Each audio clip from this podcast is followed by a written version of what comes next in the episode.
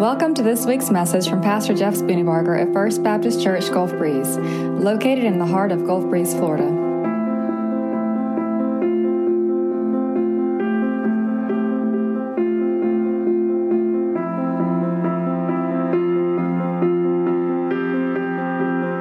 You want to hear some good news?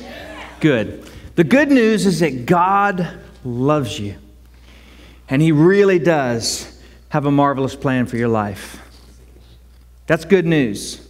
Because we live in a weird, messed up, chaotic world. We live in a world where friends sometimes are hard to find, money sometimes tight. You say sometimes. You know, we live in a world where there's just evil stuff going on. But I want to tell you that the God of yesterday is the same God of today, and He'll be the same tomorrow. The Bible says that God does love us. And it's not the kind of love that's conditional either. It's not a love that is, I will love you if you perform. I will love you if you love me. I will love you if you're good. He says, I'm going to love you even if you're the scum of the earth. I'm going to love you even if you curse my name. Now, that is a, a God that is unheard of. But his love has compelled him to do something. What he has done is take care of the bad news. The bad news is this that you cannot be good enough to know God. The Bible says that all of our righteous acts are like filthy rags to Him. That means that you and I will never balance the scales. When we look at all of the stuff that we've done against God, which is called sin, no matter how many good things we do to try to even the scales, we're just not going to be able to do enough. If you ask somebody, why do you think God would let you into heaven? Most of their, a lot of people's answer would be, well, I, th- I think I've been good enough. But the Bible says that one sin separates us from God. And no matter how much we do after that, we can't make the scales balance. But the Bible says it's by grace. You know what grace is? It's undeserved favor. Grace is when you get what you don't deserve. Bible says it's by grace that we are saved. We are rescued. It is by grace that we are rescued by faith. It's our faith. And that faith is not just believing in God. It's more than just a head knowledge. It's, a, it's actually the word faith is a, is a verb. It's a trust. It's saying, you know what, Jesus, I recognize that, that you are my only hope. And so I trust in you. And, and it's not something necessarily that you can, you can, you can do, it's something that's of the heart. It's by grace that you're saved through faith not of works. Why? Because if we could be saved by works, we would never run to God. I want to ask you something this morning. I felt so compelled when I woke up to start the service by saying, I have good news for you. And you know, usually when God does that, it's because somebody is here today because He woke you up and He brought you here and sat you in that seat. And that's exactly what you need. You need to hear that God loves you, and you need to hear that you're, you're not able to be good enough to make right with God. And you need to hear that God's offer to you is totally and completely free to you, but it cost Him everything. So, in this place this morning, I wonder which one of you is the one that God thought of when He woke me up this morning and said, Tell the people how they can know me. Which one of you is it? At the end of the service, I'm going to ask you to simply be, I, say, I don't want to say that way. I'm going to ask you to be, uh, to be so convinced that you're willing to say, I'm the one. I'm the one that God had in mind this morning. So think about that, if you will, through the message today. Open your Bibles, if you will, to Psalm chapter 142. So, um, the message today is what to do in a cave. Now, you might, you might find that a little odd because most of you go to caves on purpose if you go. So, for instance, you might go to Marianna Caverns. I have a great story about Marianna Caverns that I probably can't tell in this crowd, but trust me when I tell you, it's phenomenal.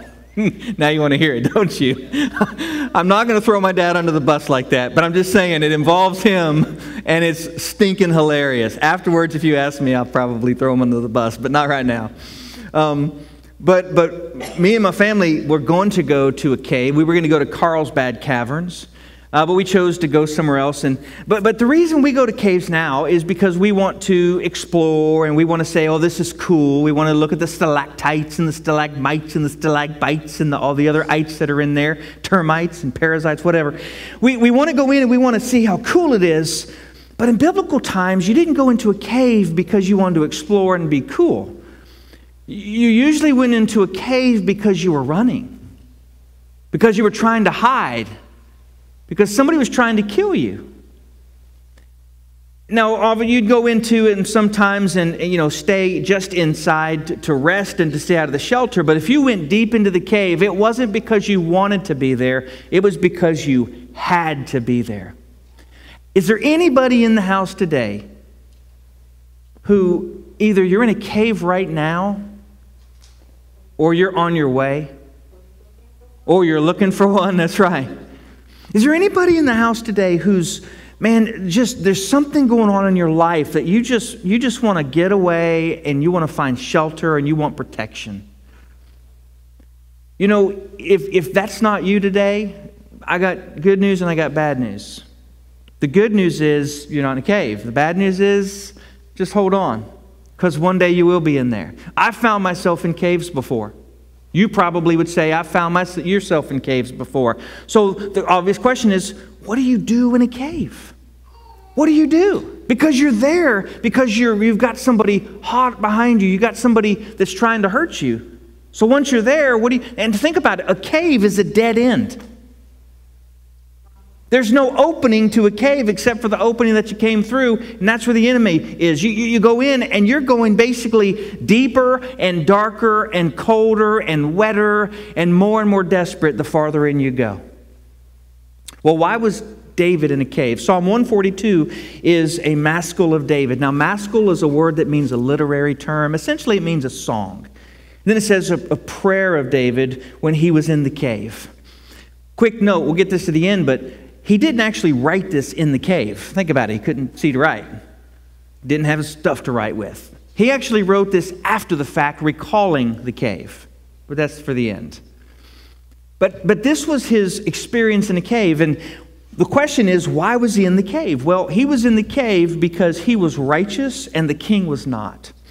You have to write it down and go back. I'll, I'll cover the story quickly, but in 1 Samuel 22 and 1 Samuel 24, David is in two separate caves. One cave is in Adullam, and the other cave is a place called En Gedi. Both times that he was in the cave was because he was running for his life, because a man by the name of King Saul was trying to kill him. Now, who was King Saul, and why was he trying to kill him? Well, if you'll remember, the people of God, the Israelites, wanted a king. They cried out to God, We want to be like all the other nations, and we want our own king. And God said, You don't need a king, you have me. That's a whole other sermon in itself. Folks, we sometimes want an earthly king to rule over us when we've got the King of Kings who we can serve just fine. But, anyways, so they cried out for a king, and God said, Okay, you want a king? I'll give you a king. You ever done that as a dad? You want, you want the truth? You, you can't handle the truth, but I'll give you the truth, right?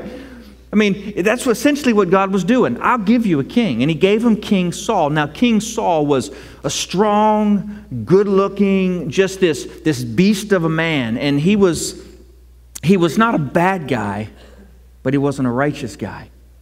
He wasn't, he wasn't necessarily evil, but he didn't have a heart that followed after God. And so he was just kind of there as the leader, and he had some good things and he had some not so good things.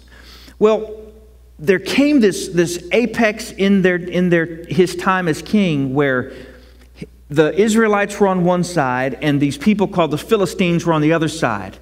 And between the two, there was this valley. And every single day, this one Philistine named Goliath would come out and he would challenge the king of Israel.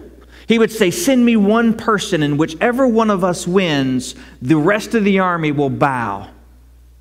And that was actually a common way of fighting. So every day the Philistine would come out, send me one, send me one. And King Saul, even in all of his strength, cowered because, according to the Bible, this Philistine was a literal giant. He was somewhere around nine foot tall. He was like, uh, uh, uh, uh, Sammy Pipkins, like on steroids, right? Or, or no, think Dennis Rodman on steroids. That's even better. I mean, he was just giant of a man. He had this huge spear. He had this, this coat of armor. And, and frankly, the king was afraid. But you see, in this whole process, it was, it was day in and day out. In this whole process, the Israelites were becoming smaller and smaller. Their courage was getting smaller and smaller. The Philistines were getting more and more arrogant. In fact, the, the, it was coming to a head when this little boy came to see his brothers who were soldiers in, king's, in the king's army. And this little boy came. I say little boy, he wasn't little. He was, a, he was a, probably a teenager. He came and he said, uh, I brought food from father to give to my brothers. And then the Philistine came out while he was there, and David said, Well, who's going to go fight him? Y'all remember the story, right? Who's going to fight him? And basically, everybody goes, There's nobody strong enough.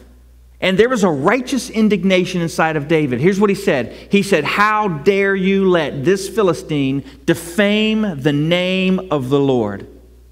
He said, I'll fight him. Everybody's like, What? You'll fight him? I'll fight him. So he went into the fitting room, to the armor tent, and he got all this armor on. He was like, I can't fight in this. So he took it all off, and he went and he found five stones and one uh, sling. He probably had the sling with him. He found five stones. Just a little side note we only need one stone a lot of times, but we better get five. Just saying, right? He took these five stones and he went out and he confronted this giant. And as you know the story, as how the story goes, he slung the, the, the rock, hit him square between the eyes, and he went over, cut off his head. Everybody, you know, he's the victor. That was the moment at which the seed of jealousy for, for King uh, Saul was planted. Saul then had David stay with him. David ministered to Saul when Saul was, was afflicted by, by uh, uh, he, the Bible talk, calls it being tormented by evil. But basically, he was having these night terrors and he was had this, these panic attacks. And David would come in and play the harp and the music would soothe him. And this, just, just this whole story of David being kind, David being gracious. David, then, though, is, is, is rising up in the ranks because of his courage and because of his righteousness. And it got to where the people praised David more than they praised King Saul, King Saul couldn't handle it. In fact, they were saying this phrase Saul has killed thousands, but David has killed tens of thousands. And in a jealous fit of rage, Saul began to pursue David. So that's the backdrop to why he was in the cave. He had done nothing wrong, he had been honorable, he had been righteous, and yet he found himself in a cave with the king and all of his people chasing after him. He gets into this cave, and here is what he does. Now, let me stop for just a moment and ask you if you're in a cave, what are you going to do about it? If you find yourself in a figurative cave, what are you going to do about it? And, and I don't say that with an accusation. I'm seriously asking, what are you going to do about it? Because you're in a cave. And guess what? A cave only gets darker, a cave only gets colder, a cave only gets lonelier. So you got to do something. Here's what David did. In chapter uh, uh Psalm 142, verses 1 and following, he says, I cry aloud to the Lord. I lift up my voice to the Lord for mercy. I pour out my complaint before him. Before him, I tell all of my trouble. When my spirit grows faint within me, it is you who know my way. In the path where I walk, men have hidden a snare from me. Look to my right and see, no one is concerned for me. I have no refuge, no one cares for me. I cry to you, O Lord. I say, You are my refuge, my portion in the land of the living. Listen to my cry, for I am in desperate need. Rescue me from those who pursue me, for they are too strong for me. Set me free from my prison, that I might praise your name. Then the righteous will gather about me because of your goodness to me. He begins by saying, I cry aloud to the Lord. I lift up my voice to the Lord for mercy. You know, one of the things that we may want to get better at is crying aloud to the Lord. Here's a really cool part when you're in a cave, you're alone. It's a great place to cry aloud to. Now you say, well, why cry aloud? And do you really literally mean cry aloud? Yes. When David says, I cry aloud, he wasn't praying to himself. And he wasn't praying in his head. He was crying aloud. Now, I want you to think of the moment when you're in this cave and it's dark and it's damp and you're crying aloud. What's it doing? It's echoing. Your voice is being magnified. You know, scientists have, I say scientists, there have been studies that have done that say when we, when we read out loud, it actually helps with comprehension and it helps with, with all kinds of, of other positive things. And I believe the same thing is true with praying. When we pray out loud, there's something unique about it. In fact, that's probably the most um, honest form of communication with God that we could possibly have. Because we're saying out loud what it is that we're just normally just saying in our heart. Just by way of hands, how many of y'all have ever prayed out loud? Anybody? How many of y'all have, have prayed out loud a non King James prayer? Right? I just want to tell you, God doesn't speak King James anymore. Here's what I mean by that. If your prayers are, O Lord, thou art mighty, thou art the best in the heaveneth, and all of the other thingeth, God doesn't hear those prayers so much. He doesn't speak King James. Here's, what I, here's why. He doesn't want you just to say words, He wants you to bear your soul. He wants you to literally cry out to Him as if you were face to face with Him. This is one of the things that I found in my sabbatical. It, it, was a refreshing time. As I was walking through the mountains in Montana, I found myself praying out loud. And I found myself laughing in my prayers because I heard what I actually said and how silly it was. You ever done that? Like literally, Lord, and you just, I'm so dumb. I mean, I mean, I was having this, I was having, if, if you were looking at me, you'd have thought I was, you'd have thought I needed medicine. I mean, I was having this time. Of course, I was partly trying to breathe as well because I was hiking up these mountains. And there was something cathartic, but something truly satisfying about crying out loud. So here's, here's the thought if you find yourself in a cave and you're complaining about it, maybe the cave is a gift and not a curse. Maybe the cave is an opportunity for you to experience the freedom of crying out loud to God because every other circumstance in your life doesn't allow you so much to do that. Because, you know, we are very prideful. We do like to keep it together, right? We do, we do like to be polished and we like to make sure that everybody thinks all is good. When you're in a cave, man, you don't care. You let it all hang out. You're like, God, God, God, God, God, God, God. When you're in a cave, man, you're desperate, so you say whatever you need to say. By the way, God is big enough to handle whatever it is you need to say. If you're feeling angry at God, do not hold that in and pretend like you're not. God, I'm not happy with you. Okay, tell me more. I'm angry. Okay, tell me more. Why? Well, I'm angry because you did this, and I'm angry because you did this, and I'm angry because you promised this. Oh, time out. Did I promise you that? See, when we have when we have this out loud prayer, those kinds of things happen. We don't necessarily hear the audible voice of God, although has happened to people in the past. I don't think it's ever happened to me.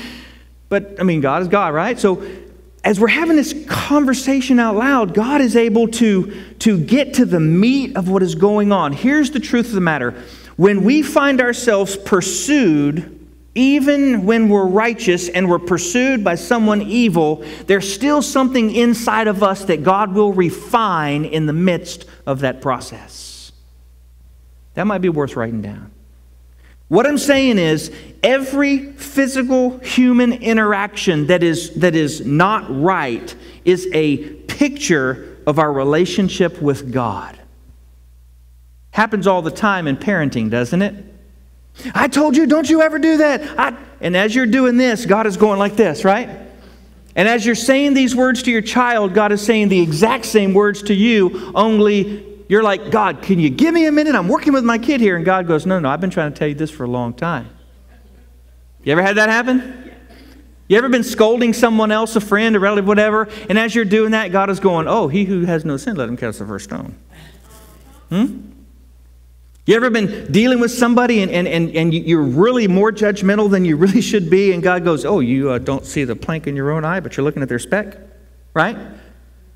Listen, every time we have an interaction with another human, it's, God's it's God taking the opportunity to refine us and to mold us and to shape us. So when you're in the cave, cry out loud to him. Lift up your voice to the Lord for mercy.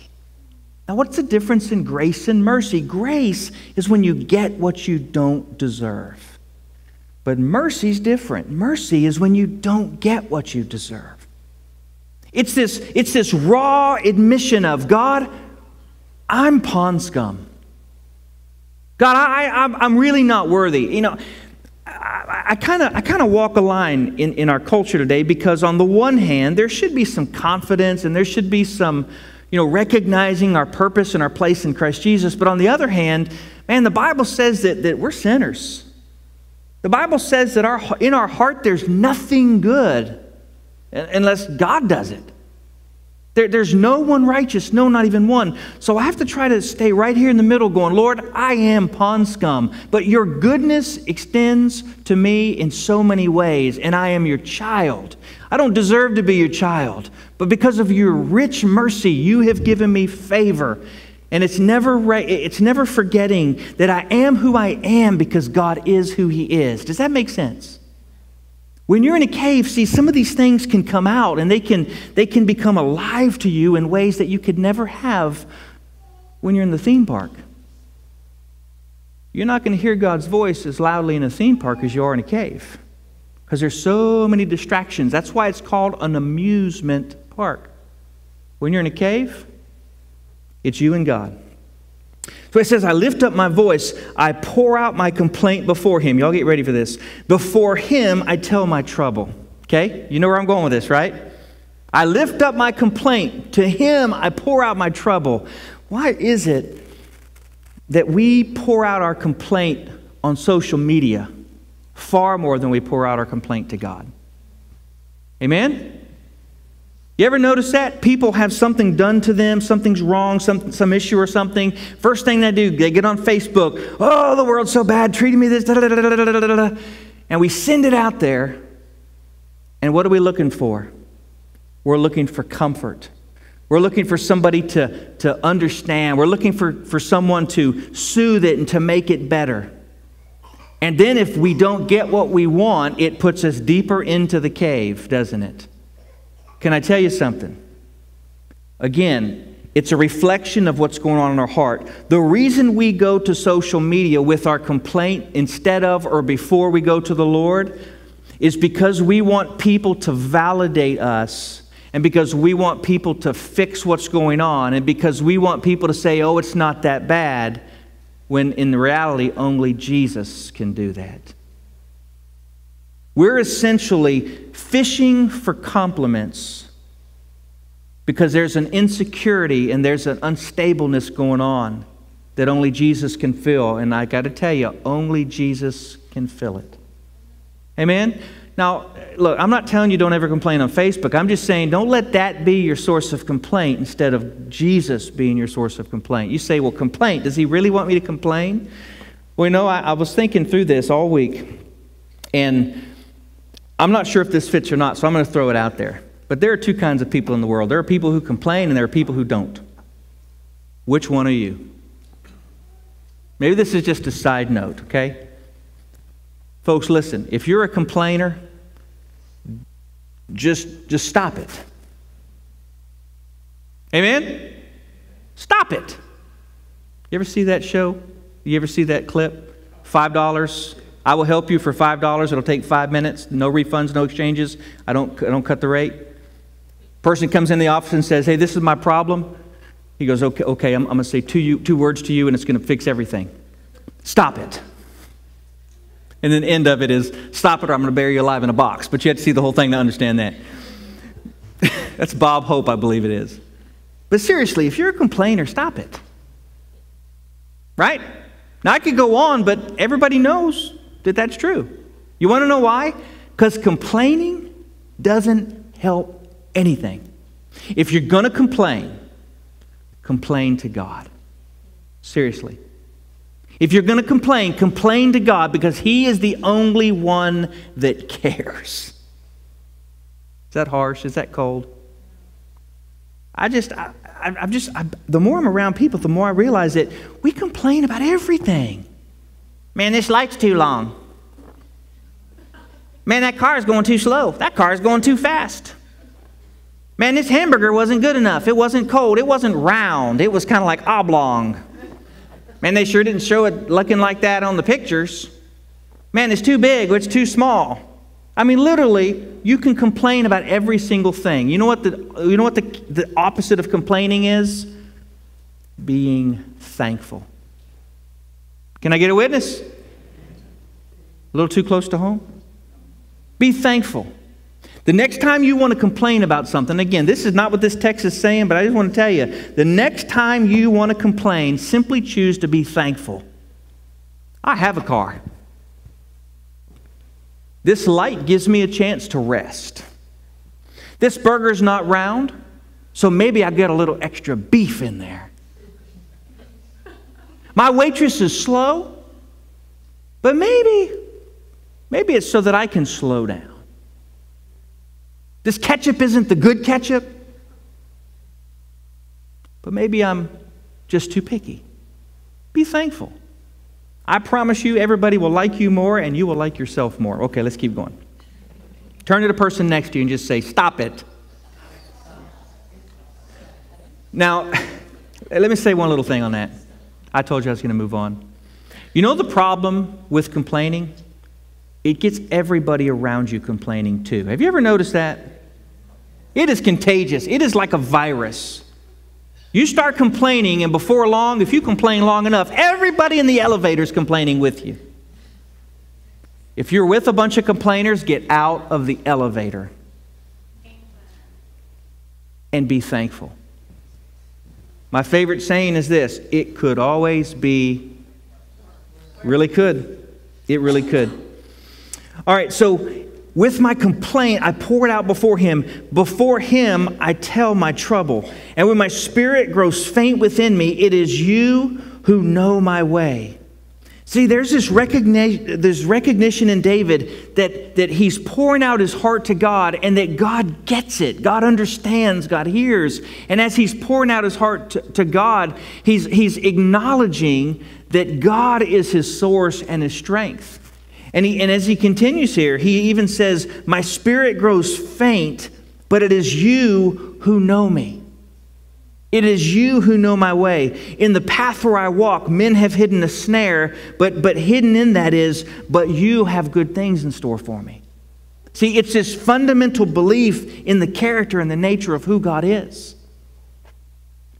Verse 4 says, Look at my right and see. No one is concerned for me. I have no refuge. No one cares for my life.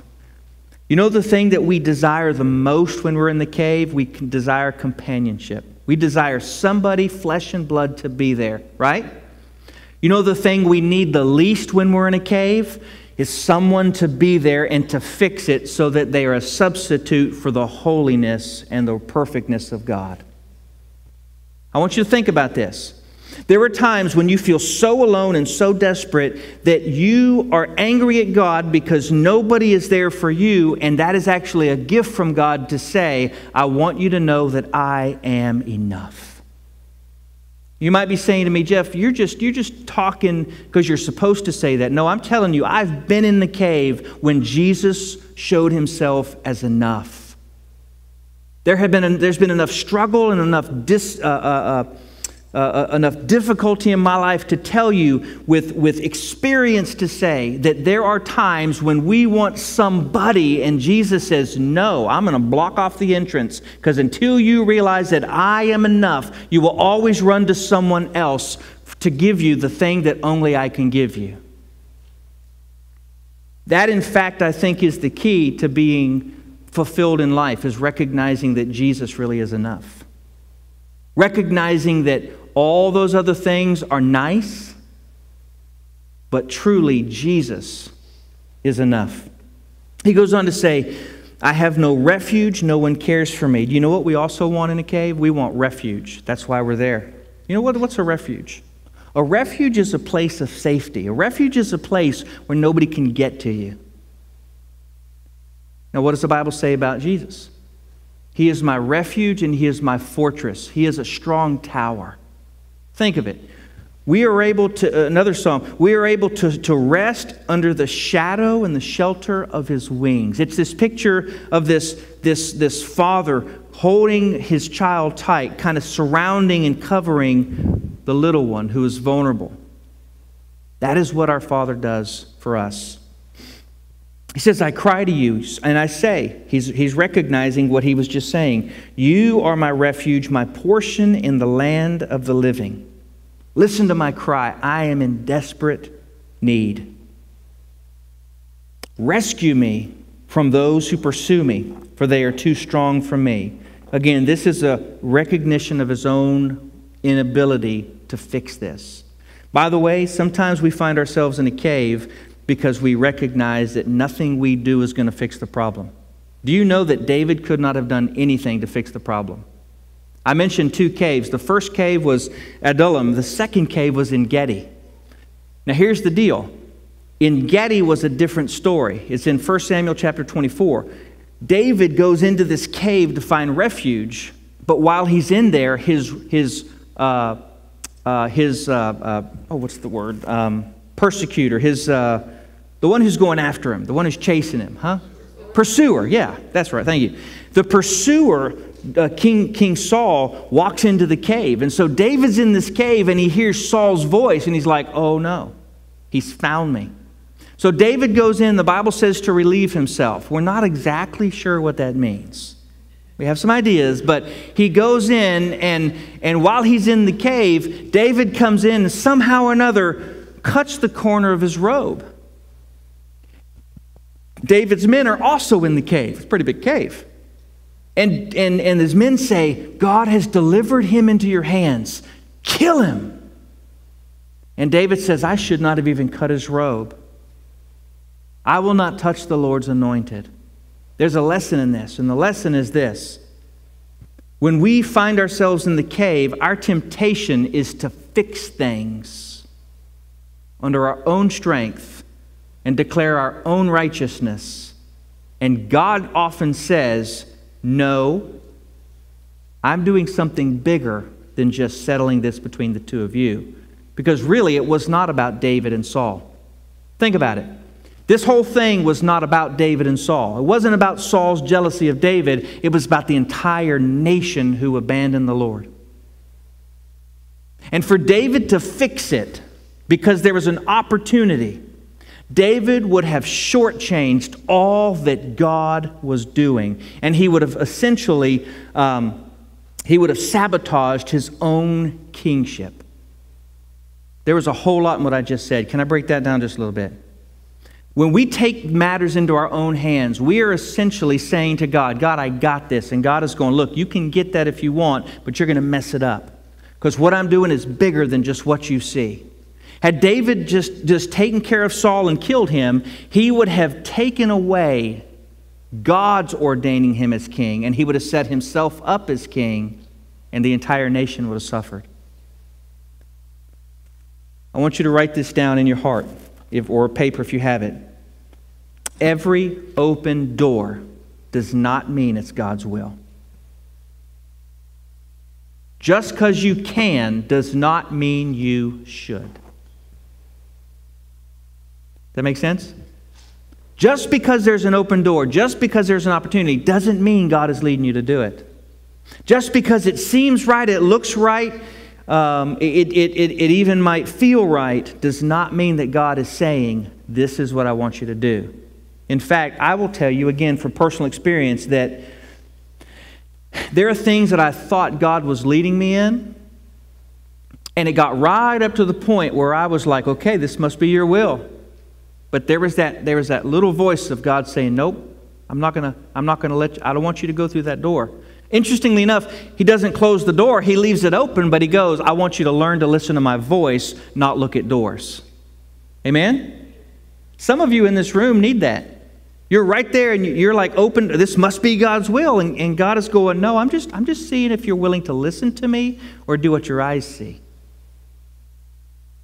I have found oftentimes that if I don't go through an open door because I've heard God's voice who said, don't go through that door, stay back and I'm going to do something different, it always works out to where God shows me that had I gone through that door, there was danger on the other side. God has been given his goodness in the midst of that. So, the next verse I think is beautiful because he says, Set me free from my prison. In the New King James, it says this Set my soul free from this prison. Because that's what it feels like. When you're in a cave, you feel like your soul is in prison. There is a desperateness, there is a brokenness, there is a, there is a, a, a falling on your face, and, and that prison is so confining. And yet, the prayer is God, set my soul free from this prison so that I can be happy. No? What does it say? Look at it. What does it say? Set my soul free from this prison, what? So that I might praise your name. Is the goal of getting out of the cave happiness, or is it the glory of God? Which might be the reason you're in the cave in the first place, to teach you that. I've found that when happiness is my goal, the glory of God usually is not. But when the glory of God is my goal, happiness automatically shows up. You can have one without the other, but you can have the other without the one. In other words, I can, I can pursue happiness and never glorify God, but I cannot glorify God and not find happiness. And when I say happiness, let's parse that a little bit. Not just happiness, because happiness seems to be a little maybe emotional. What you find is joy. You know what joy is? It's a deep rooted satisfaction in who God is so that no, etern- no, no external circumstance can move you or shake you. You want to know where joy comes from? Well, it happens to be one of the nine f- parts of the fruit of the Spirit, which, by the way, they're not fruits, it's fruit, which means it all grows together. Because when God places the Spirit inside of you, and when you start to be obedient and yield to Him, and you let Him do His thing, which, by the way, the way He does His thing oftentimes is by putting us in a cave. See how that works? This, this fruit is love, joy, peace, patience, kindness, goodness, faithfulness, gentleness, and self control. He doesn't give you love but not joy. He doesn't give you peace but not kindness. It all grows together. Now, it doesn't necessarily grow this way, sometimes it grows this way. But the work of God inside of your life that you find when you're in a cave is that He begins to do something inside of you that could never be done in the amusement park. Make me free from this prison so I might praise your name. And here's the result then the righteous will gather about me because of your goodness to me. This to me is the most beautiful part of this whole text. It's the fact that when God rescues us out of the cave, He changes our prayer and He makes it a song. Your cry of desperation becomes a song of praise. And your song of praise honors God and it blesses and encourages everybody who hears it. Like I stood up here and I told you, vaguely albeit, but I told you, I've been in the cave and God rescued, and you go, man, that's good. But when we're one to one, I might tell you the details of it, and you go, God did that. And it makes you go, yes, if that's the kind of God that He is, I want to serve that kind of God. Listen, your story is not just some story. Your story is God at work in you. The cave is part of your story. Instead of being angry and instead of being, being uh, uh, uh, resentful, embrace it. God, I'm in this cave. I I'm not saying it doesn't hurt. Don't hear what I'm not saying. It does hurt, but God is in the midst of that hurt. And when He brings you out on the other side, you can sing about the goodness of God that you now know. When we were singing this song, This we know, we will see the enemy run, this we know, I was thinking to myself, you know, it's in the cave that we go from what we believe to what we know. Outside of the cave, I believe God is good. Inside of the cave, I know God is good. Outside of the cave, I believe God is strong. Inside of the cave, I know God is strong. Outside of the cave, I believe God delivers. Inside of the cave, I know God delivers. Then we come out and we say, Listen, world, I need you to know there is hope, and there is peace, and there is joy. Hold on to the promises of God. One of the things that I have done a lot of over the last couple of years is bury people. It's the best and worst part of my job. In the last month, we've had seven people die. Now, not all members of the church, some have been just family of church members, but still it hurts the same, right? Seven people. But do you know that, that my sadness has an overwhelming joy about it? Let me tell you why. Because Margie Porter, she sat down with me before she died, two weeks, 10 days prior. She said, Jeff, I'm ready to meet Jesus. God has been so good to me. And she sat there and she testified. She sang her song of when she was in the cave. I don't know how much you know about that, but she lost her son to an aneurysm while he was at school at 10 years old. For 45 years, she lived with the knowledge of knowing that her son died at 10 years old. You want to talk about a cave. And then her husband died about 15 years ago. It was right as I was coming to the church. You want to talk about hurt and broken, but you know what? She sang about her time in the cave, and every time I heard it, I was blessed. And then Lee Nolan just buried her. Lee Nolan was a, was a standard. She's been here for 50 years. Seems like it, anyways. I looked this morning and I looked right down on the second pew on the left, on the front, is where her wheelchair normally sat, and it wasn't there today for the first time in years. But there is this inexplainable joy because she's no longer sitting in a chair just trying to stay coherent. She's in the presence of Almighty God. And just yesterday, Noah Berry. He went in for a procedure, had a heart attack, and then through all the things that they did, had to go on a ventilator. And yesterday, when they took him off the vent, he died. But you know what? Noah Barry and I had a unique relationship. Noah was a quirky guy, and he'll, he would tell you, you all know Noah, he was your neighbor. Was he quirky? He was quirky. He would tell you, I'm quirky. But every time he would come in, here's what I would see I would see a man who's trying his best to love Jesus in a fallen, broken world. And Noah was in incredible pain every single day. His back hurt so bad he could barely get up and walk. And you know what God did? God said, Noah, you've had enough. Time to come home.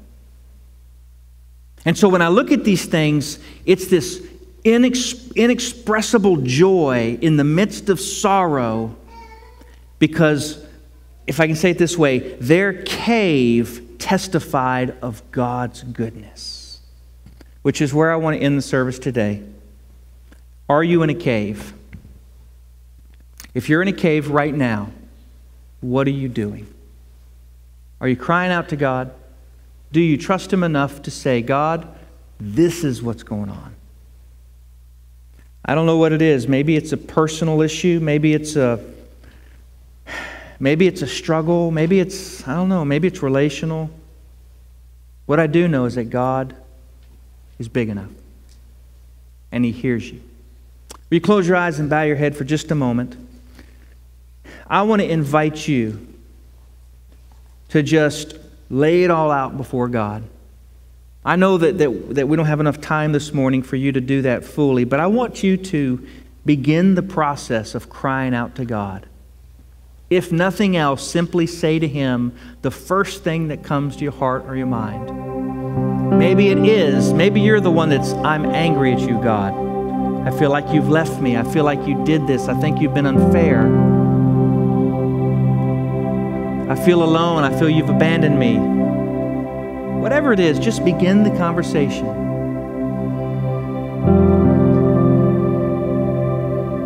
Or maybe your heart is just full of joy because you're, you're on the other side of the cave. For you, just take this time to thank Him and to ask Him to turn your prayer into a song. And finally, if you're the one that God thought of this morning, if you're the one that needed to hear the hope of the gospel, will you believe in Jesus? You don't understand it all. I know. I get it. I don't either. But you know enough. Will you trust Him? Father in heaven, this is our prayer today that you would move through this place and do something supernatural. God, we believe all that your word says about you. We believe that you are a mighty God. We believe that you are a wonderful counselor. We believe that you are a healer. We believe that you are one who sets the captives free. We believe that you are a God who takes away shame. We believe you are a God who meets us in the, in the muck and in the pit and in the cave. And God, we believe that you love us. So, Father, we come to you now in Jesus' name.